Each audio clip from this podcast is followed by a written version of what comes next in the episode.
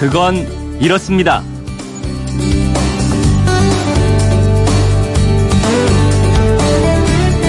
안녕하십니까 오승훈입니다. 나이가 좀 들어가는 사람들의 공통적인 고민 이거 아닐까 싶습니다. 기억력이 점점 감퇴하는 것. 어, 자동차 열쇠나 안경을 어디에 뒀는지 몰라서 온 집안을 뒤지는 분들도 많죠. 사람 이름을 기억해내느라 쏟는 시간도 적지 않은데요. 기억을 좀 더 잘하는 방법이 하나 있는데 알려드릴까요?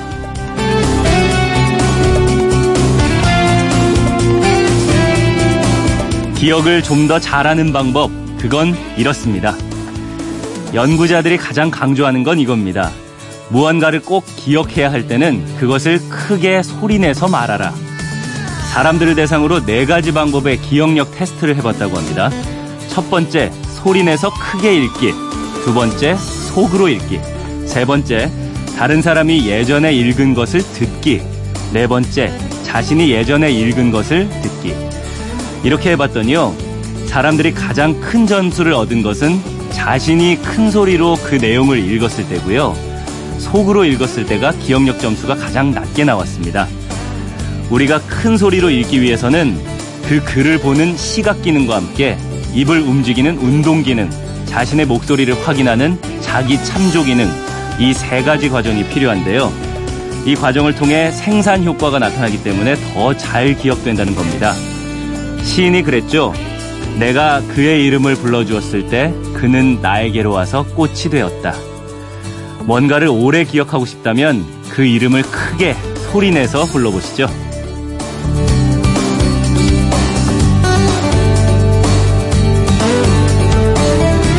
9월 15일 토요일 그건 이렇습니다. 오승훈입니다. 나무 이름도 듣고 돌아서면 뭐였지? 잊어버리는 경우가 많은데요. 새로운 나무 이름을 오래 기억하고 싶다면 처음 들었을 때 그 나무 이름을 크게 몇 번 불러보시면 좋을 것 같습니다. 오늘도 첫 순서는 나무를 배우는 시간입니다.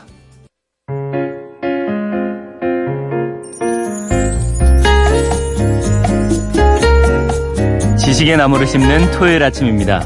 나무 그건 코너 고규홍 나무 칼럼리스트와 함께합니다. 안녕하세요. 예, 안녕하세요. 네, 제가 방금 지식의 나무를 심는 시간이라고 하면서 네. 코너를 열어봤는데 실제로 나무랑 배움이 때려야 뗄 수 없는 관계라고 하셨어요. 네, 제가 뭐 그 자주 말씀드리지만 네. 나무 그늘 그 넓은 광장은 때로는 아이들을 가르치는 자리가 되기도 하지만 음. 옛날 우리의 선조들은 이런 어떤 가르침을 할 수 있는 장, 예를 들면 학교겠죠? 학교 네. 같은 거를 짓는다라면 학교 근처에 나무부터 먼저 심었다라는 걸 볼 수가 있는데요. 네. 오늘 그런 숲을 한번 찾아볼까 합니다. 어, 학교 주변에 나무 숲을 만들었던 이야기 네. 오늘 좀 기대가 됩니다. 네, 네. 네. 우리나라 최초의 학교 그러면 어디를 꼽아야 될까요? 최초의 학교요? 최초의 학교 사립학교. 네. 서당 아 서당 뭐 서원 이런 거죠. 네. 예, 그 중에 이제 우리나라 최초의 학교 그러면 영주 경상북도 영주에 있는 소수서원을 최초의 아. 사설 학교로 이제 이야기할 수, 사설 교육기관 그렇군요. 이렇게 얘기할 수가 있겠죠. 제가 무식해가지고 어, 바로 그 저 이 최초의 그 학교라고 할 수 있는 이 소수서원에도 음. 그런 아름다운 그 숲이 남아 있는데요. 네. 어, 여기엔 특히 그 이 소나무가 이제 지금 현재 남아 있는 게 한 150그루 정도가 남아 있는데 오.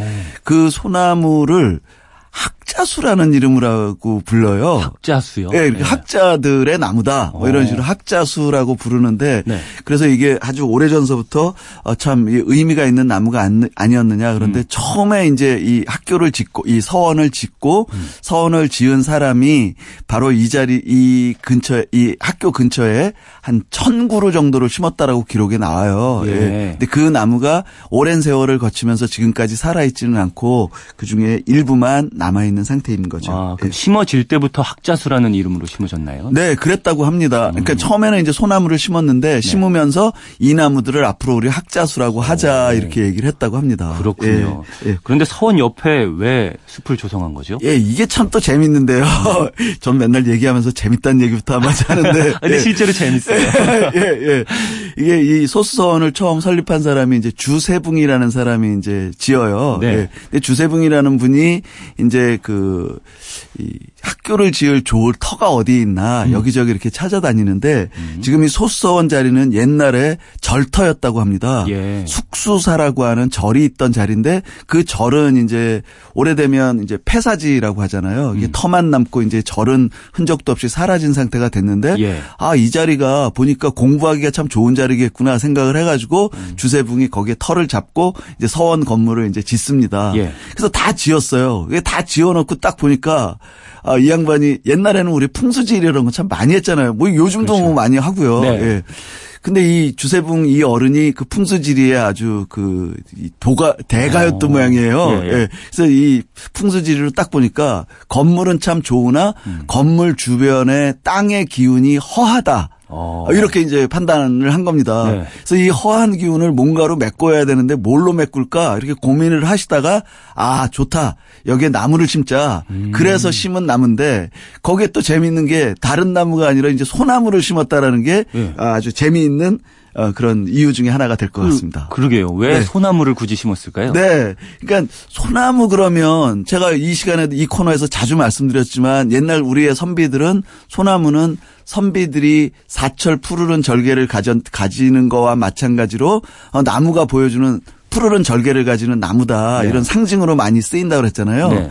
아마도 이게 왜 소나무를 선택해서 솔숲을 만들었는지에 대한 기록은 없거든요. 음. 예. 단지 땅이 허하기 때문에 거기에 나무를 심어서 기운을 보한다만 있지 소나무를 선택한 이유는 안 나오는데 예.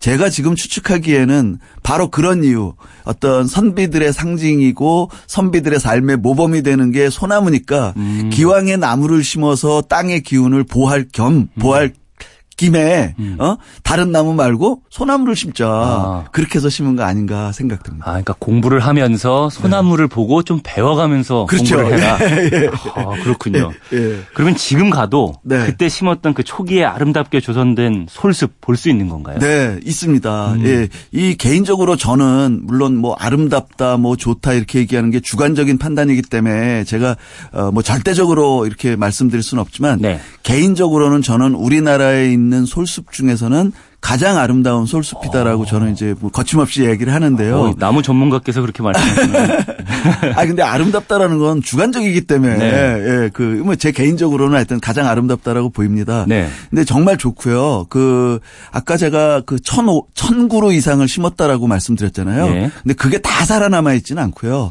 지금은 제가 아주 정확하게 헤아리지는 않았는데 100에서 150그루 정도가 아직도 살아남아 있는 무성한 솔숲입니다. 아. 네. 그러니까 굉장히 좋은 상태가 되고요. 음. 이 여기 이제 그 이 사실은 이 150그루 정도 된 나무가 주세붕 당시서부터 심은 나무라고 보기에는 어려운 젊은 나무들도 꽤 많이 있어요. 어. 예, 그거는 제가 보기에는 자연스러운 현상이라는 생각이 드는데, 그러니까는 오래된 나무들은 이제 저절로 이제 그 시들어서 이제 쓰러져 죽어간 거고요. 예.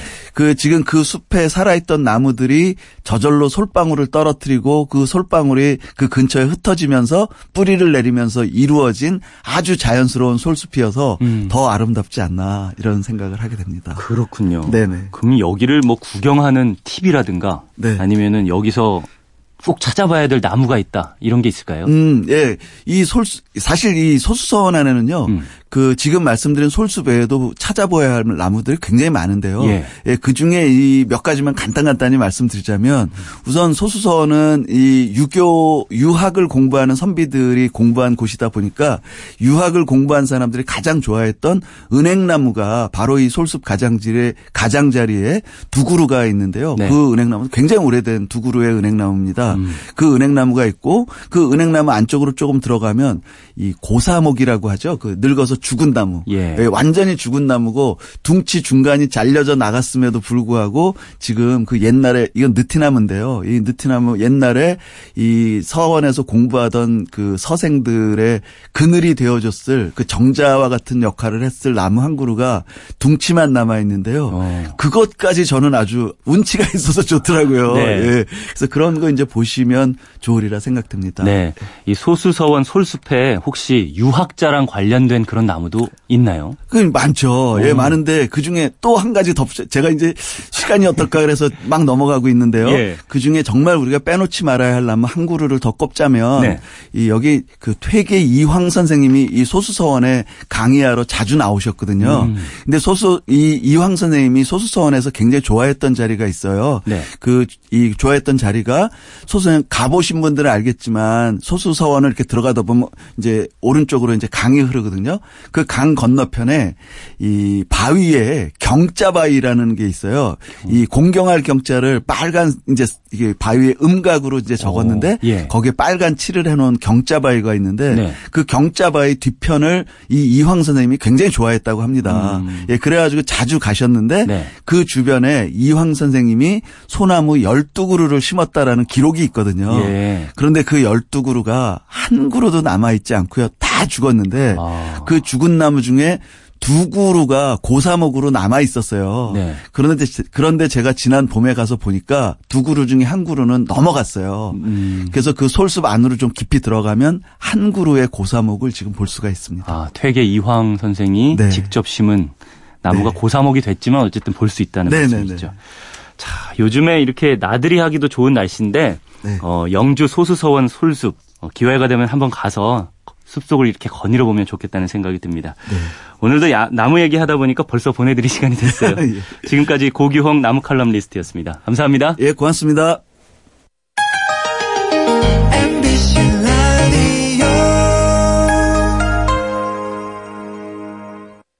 왜라는 말을 다른 나라 사람들은 어떻게 소리낼까요? 뀨? 난데?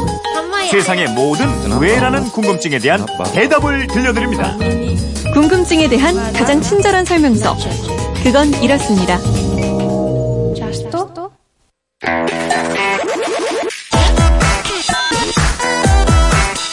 알찬 지식과 정보, 생활의 지혜가 가득한 그건 이렇습니다. 대중예술을 통해 과거상을 알아보는 시간입니다. 예술 아하 이영미 대중예술평론가 나오셨습니다. 안녕하세요. 안녕하세요. 지난주에 음악다방 얘기 했었잖아요. 네, 우리가 다방 찻집 그런 얘기 하고 있었죠. 네. 방송이 끝나고 나서도 한창 음악다방 다니던 시절 생각나서 좋았다 이런 문자랑 미니 메시지 참 많이 왔어요. 아마 생각 많이 나셨을 거예요. 네. 그 음악과 추억이 함께하는 코너가 아닌가 싶은데 오늘은 어떤 음악과 이야기가 있을지 기대가 됩니다. 네, 다방 찻집 이제 마지막 시간 하려고 하고요. 어, 예. 어, 어쨌든 80년대, 90년대 오면서 좀 변화했잖아요. 커피 전문점이라고 하는 좀 희한한 것들도 생겼고 이제는 네. 정말 그게 커피 마시는 중심지가 되어버렸죠. 다방이란 그렇죠. 말 쓰는데 별로 많지 않고요. 네. 그리고 이제 카페라고 하는 데들이 그렇게 이름 붙인 데들이 좀 있었고 그렇죠. 그래서 카페부터 시작해서 커피 전문점까지 음. 오늘은 그렇게 얘기를 하는 게 좋을 것 같습니다. 그렇군요. 어디서부터 출발을 할까요? 카페, 카페라는 말부터 해야 될 것 같아요. 어, 예. 지금은 카페 그러면 뭐죠? 그게 커피 마시는데 그냥 너무 당연하게 그렇게 돼 있지 않나요? 그렇죠. 커피숍 같은 느낌으로. 그렇죠. 네. 왜냐하면 카페라는 말 자체가 프랑스어로 커피라는 뜻이잖아요. 음. 그러니까 그- 그랬군요. 전 몰랐어요. C-A-F-E. 커피예요. 그러니까 그냥 카페가 커피 마시는 곳이라는 그냥 그런 의미죠. 그렇죠. 그러니까 프랑스어니까 그 이에다가 그 악상이라고 하는데 액센트 표시 같은 거를 이렇게 예. 딱 붙여요. 예. 그게 F하고 이 사이에 들어가는 게 아니고요. 이 위에 이 위에. 예, 이 위에 붙는 거예요. 네. 그러니까 대들 불어를 별로 안 배우시니까 영어는 배우지만 음. 뭐 빼버리는 것까진 괜찮지만 그, 그 사이에다 붙이시는 왜 프랑스어는 그 중간에 어파스트로프라고 해서 이렇게 딱 들어가는 게 많아요. 네. 그러니까 그건 줄 알고 거기다 지- 붙이는 간판 무지하게 많은데요. 그거 아니고요. 간판까지 지적을 해주시고 그 위에다 붙이는 게 맞아요. 네. 아니 불문과 나온 친구 하나가 계속 그거를 볼 때마다 투덜투덜하고 다니더라고요. 네. 근데 지금은 당연히 카페는 커피 파는 곳, 뭐 아니면 커피를 중심으로 해서 다른 차까지를 좀 파는 곳 그렇게 알고 있는데 네. 오랫동안 그렇지 않았던 것 같아요. 음. 그러니까 사실 지금도 카페에서는 다방이나 커피 전문점하고는 약간 다른 느낌이 좀 있죠. 커피 전문점 이랬을 때하고 카페 이랬을 때하고 예, 뭔가 더 조금 파는 종목이 조금 다른 것 같은. 차도 같이 팔 것 같고. 네, 뭐 차는 네, 당연히 기본으로 파는데 딴것 거를 좀. 팔죠 카페에서는. 그렇죠. 이야기도 더 많이 나눌 것 같고 네. 이런 느낌이 드네요. 그렇습니다. 일제 강점기 때 카페는 음 그러니까 다점이라고 얘기했던 차, 찻집하고는 조금 다른 개념이었던 것 같아요. 음. 그러니까 뭐라 그럴까 그 여자들의 서비스가 조금 있는 곳 음. 그러니까 여급이라고 하는 게 그게 별건 아니고요. 그러니까 여성 종업원인데 여성 종업원이 조금 더 어, 뭐 좀 예쁘게 화장도 하고 나와서 왔다 갔다도 하고 좀 그러는 공간? 음. 그게 그냥 차 파는 공간하고는 조금 다른 거죠. 그런 네. 점에서. 지금 우리가 생각하고 있는 카페하고도 굉장히 달라요. 음. 해방 후에도 오랫동안 좀 그랬던 것 같습니다. 예. 카페 테아트르라고 하는 60년대 유명한 소극장이 있었는데요. 그러니까 커피를 파는 그러니까 음료를 마시는 것보다는 뭔가 조금 더 뭐 있어 보인다 그럴까? 말 자체에서도 그렇죠. 네, 말 예. 자체에서도 그러니까 불어기도 하고요. 그래서 어 이게 뭔가 좀 더 다른 것들이 있는 공간 이런 것이 굉장히 강했어요. 음. 그러니까 지금에서도 보면은 사실 다방에서는 뭐 오랫동안 그랬습니다만 다방이라고 이름 붙인 데서는 술이 없어요. 그러니까 정말 차만 게 없거든요. 어, 예. 근데 왜 카페에서는 가벼운 그 알코올 음료를 팔잖아요. 파는 맥- 것도 많이 있죠. 예, 맥주를 팔기도 하고 칵테일을 팔기도 하고 뭐 좀 이렇게요. 음. 그러니까 카페라고 이름 붙인 데서는 그게 허용되는 공간이고 음. 다방은 그냥 정말 차만 파는 알코올 음료를 팔지 못하는 곳이었고 예. 그 경양식집하고 그럼 도대체 뭐가 다르냐? 경양식집은 어, 카페하고 비슷하기도 하고 두 개 겹쳐 있기도 한데 아무래도 네. 음식이 중심이고 카페는 뭔가 마시는 게 중심이고 약간 그런 차이가 있는 것 같습니다. 네. 이름에서 지금 출발을 하셨는데 네. 어떤 노래랑 연관 지을 수 있을지 굉장히 궁금해지는데요. 예, 그러니까 그냥 다방처럼 사람 기다리는 곳 그런 곳하고는 좀 다르게 음. 카페란 말이 붙으면은 뭔가 조금 더 술 기운이 약간 들어가서 사교를 할 수 있는 곳 그런 느낌이 좀 있는 것 같아요. 네. 두 곡을 연속해서 들어보겠는데요. 네. 최진희의 카페에서라는 노래가 있죠. 음. 그리고 최백호의 낭만에 대하여에서는 다방이라고 말을 함- 하기는 합니다만 사실은 다방이라기보다는 카페 쪽에 훨씬 더 가까운 분위기라고 예. 생각합니다. 들어보시죠.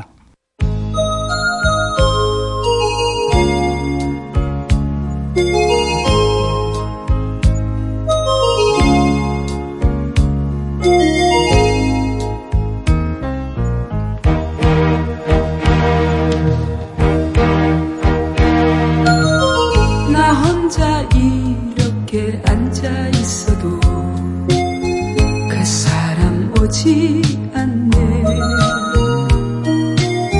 이곳에 와서 만난 그 사람 지금은 왜 못 오시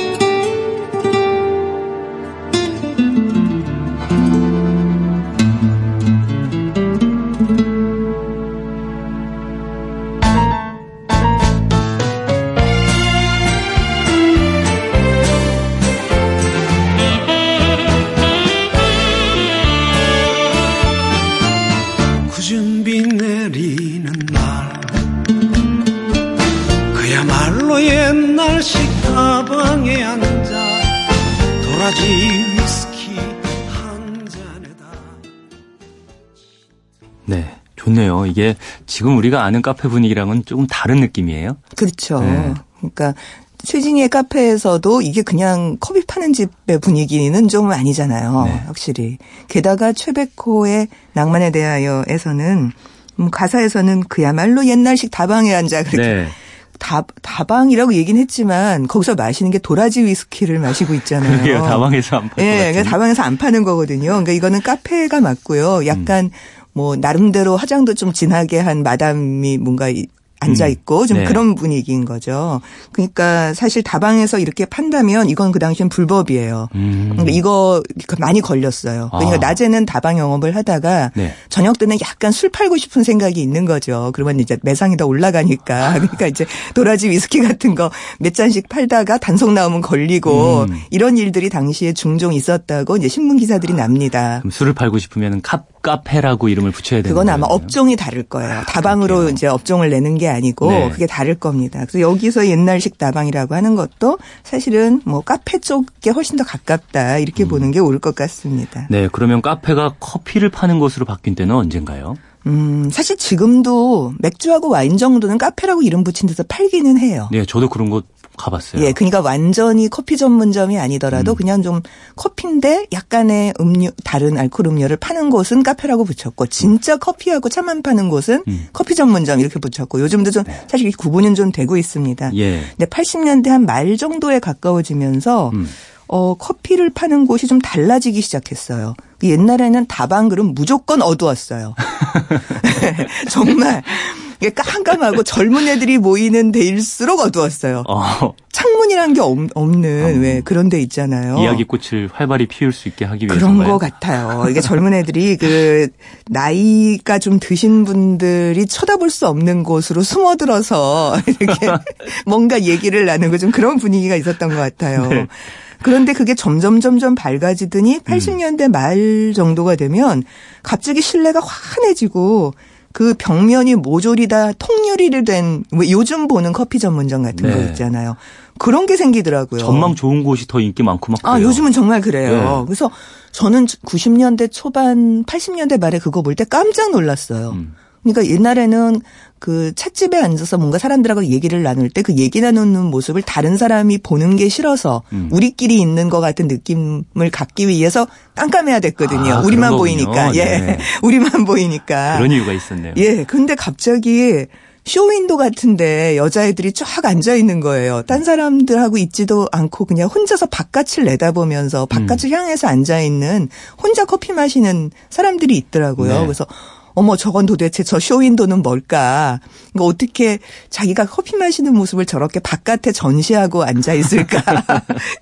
굉장히 놀라웠습니다. 근데 네. 이제는 그게 이제 보편적인 형태로 바뀌게 됐고 커피를 마시거나 뭔가를 하는 게 그렇게 그 뭐라고 요 은밀하게 남들이 안 보이는 곳에서 나만의 무언가를 즐기는 게 아니고 누가 왔다 갔다 하건 뭐 누가 나를 쳐다보건 아무 상관이 없는 그 외부의 시선이라고 하는 게 나한테 별로 영향을 주지 않아서 그냥 환한 데서 환하게 차 마시는 게 아무렇지도 않은 이런 세대가 등장하게 되는 거죠. 그때쯤 되면은 정말 카페가 약간의 맥주하고 와인을 더 판다는 것밖에는 별로 차이가 나지 않는 음. 지금 우리가 생각하는 커피 전문점 같은 분위기들이 80년대 말 90년대 초반부터 본격화되는 모습을 보입니다. 네. 그때 분위기를 음, 좀잘 반영한 노래가 저는 비 오는 날의 수채화라는 노래라고 생각해요. 어. 이 곡이 89년 노래인데요. 네. 나중에 영화로까지 만들어졌죠. 노래가 하드 히트를 해서. 어. 예, 근데 음, 이걸 보고 있으면은 정말 그 유리가 넓은 찻집에 앉아서 바깥에 비 오는 날을 눈으로만 아. 바라보고 있는 느낌 있잖아요. 그러네요. 예, 그러니까 수채화처럼 비가 막 오는데 그리고 비가 오면은 풍경이 좀 더 진해지죠. 마치 물감 뿌린 것처럼. 네. 그러니까 그런 분위기를 밖에서 보고 있는 거고 그렇게 찻집이나 카페들이 환해지기 시작하니까 뭐 그게 술을 팔든 뭐 커피만 팔든 그렇게 별로 분위기가 차이가 나지 않는 그러니까 그런 느낌이 돼버립니다. 네. 카페를 노래한 느낌이 좀 달라졌을 것 같은 강인원, 김현식, 권인하의 비 오는 날의 수채화 듣고 오시죠.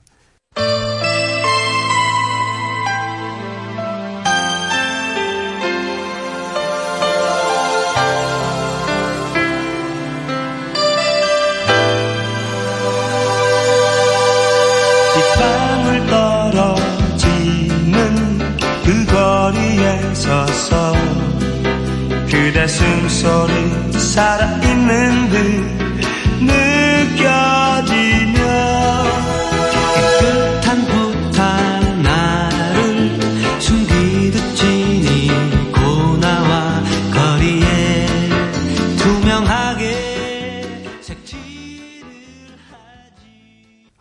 정말 수채화 같은 바깥 풍경을 보면서 네. 카페에 앉아 있는 그런 느낌이 드는 노래였어요. 그렇죠. 그야말로 옛날식 다방에서 도라지 위스키 마시던 때하고는 정말 느낌이 다른 그런 카페 풍경이죠. 밝아진 느낌도 들고요. 예, 그렇습니다.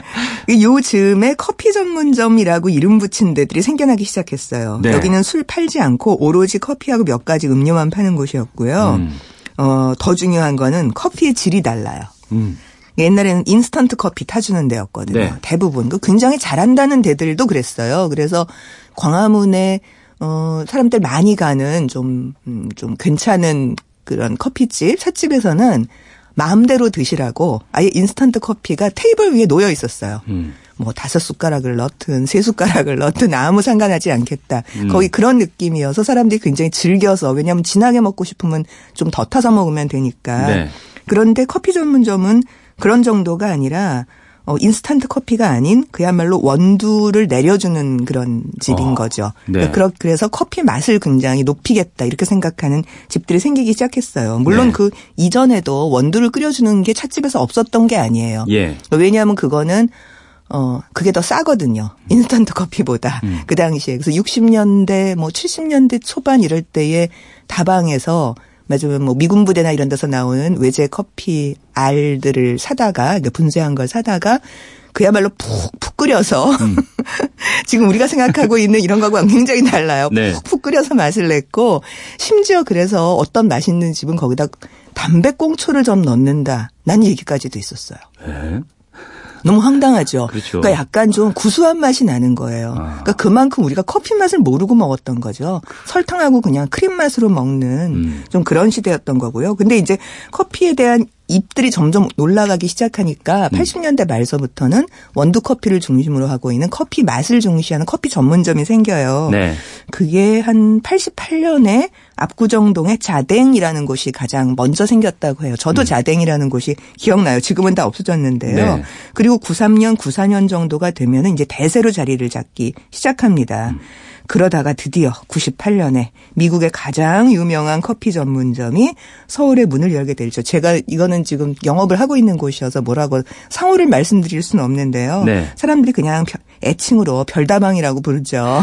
그렇죠. 예, 그게 생기기 시작해요. 그러니까 사람들이 놀라는 거죠. 어, 드디어 저게 들어왔구나. 음. 외국에 왔다 갔다 하면서 봤었던 바로 그 상표가 서울 한복판에 들어왔구나라고 알게 되기 시작합니다. 그렇군요. 오늘은 음악을 통해서 카페의 역사를 알아봤는데 참 오늘도 재밌었다는 생각이 드네요. 네. 이야기가 있는 대중음악 소개해 주신 이영미 대중예술평론가는 이만 보내드려야 될 것 같아요. 네. 네, 오늘 말씀 감사합니다. 고맙습니다. 네, 토요일 아침 자연이 좋아서 산으로 떠나시는 분들도 있고 여유롭게 집에서 또는 카페에 가셔서 휴식을 선택하시는 분들도 있을 겁니다. 어떤 것이든 어, 일주일간 지친 몸과 마음을 달래줄 시간으로 만드시길 바랍니다. 오늘 순서 마지막 곡 바이브의 별다방 보내드리면서 저는 내일 다시 찾아오겠습니다. 일요일인 내일은 10분 빠른 6시 5분입니다.